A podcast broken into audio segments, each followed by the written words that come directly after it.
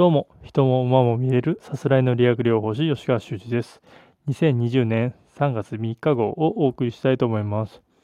今日は、えー、っと、先週の水曜日以来で、木、金、土、日、月と休んでいたランニングを久しぶりに行いました。まあ、いつもの約7キロちょっとのコースを41分ぐらいかけて走りました。走ってる感覚としては、そんなに軽い感じはなく、少し重い感じがあり、まあ、やはり5日間空いたことによる心肺機能は少し落ちてるかなという印象でした。まあ、それでも、足に関してはかなり力強く、うまく地面を踏んで、踏みしめている感覚が強かったです。でそれが、上りに関してはかなり地面を捉えて自分の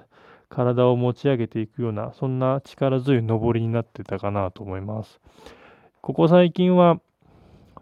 まあ、えっ、ー、と、土日にあったことを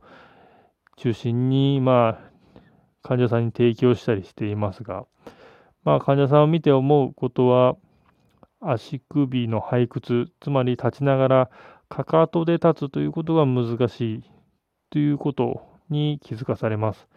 全然足が上がりません。足が上がってるように見えても腰が引けてて、ただお尻を突き出して体を倒して足首を上げてるように見せてるだけというパターンが散見され散見されます。私もここ最近はそのかかと歩きっていうのにまあ凝っているというかハマりながら日常生活の中では髪を洗う時には空気椅子体を洗う時に洗う時にはかかと立ちというところを実践しています。まあ、私の場合、すねに、まあ、弱点と言いましょうか、すね、そして胸というところの連携、どちらもなかなか開かなかったりしてるので、そこに一つのウィークポイントがあると思い、それがまあ土日にやったワークショップの中で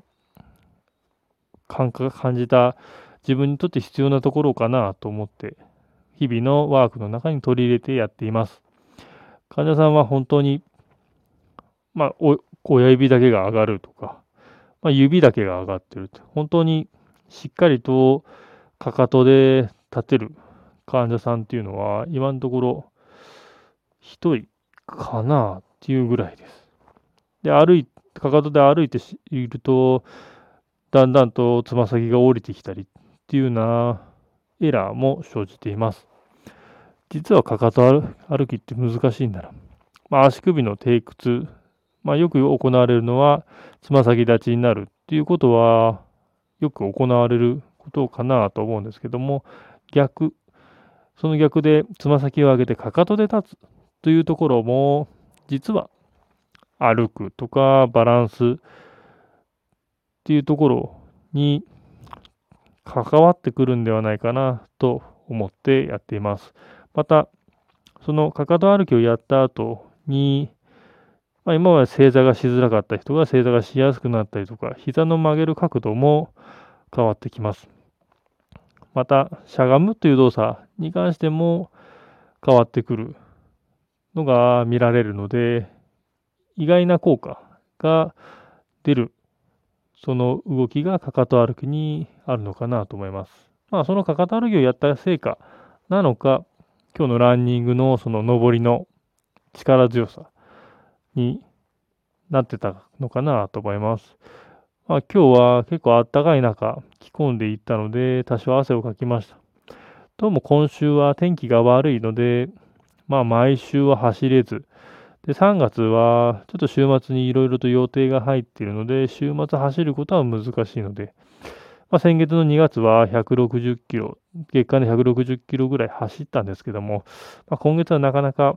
走る機会が少ないのかなと思います。なので、まあ、貴重な晴れの時間とか、時間のある時には、しっかり走っておきたいかなと思ってます。そんな3月初ランでした。以上です。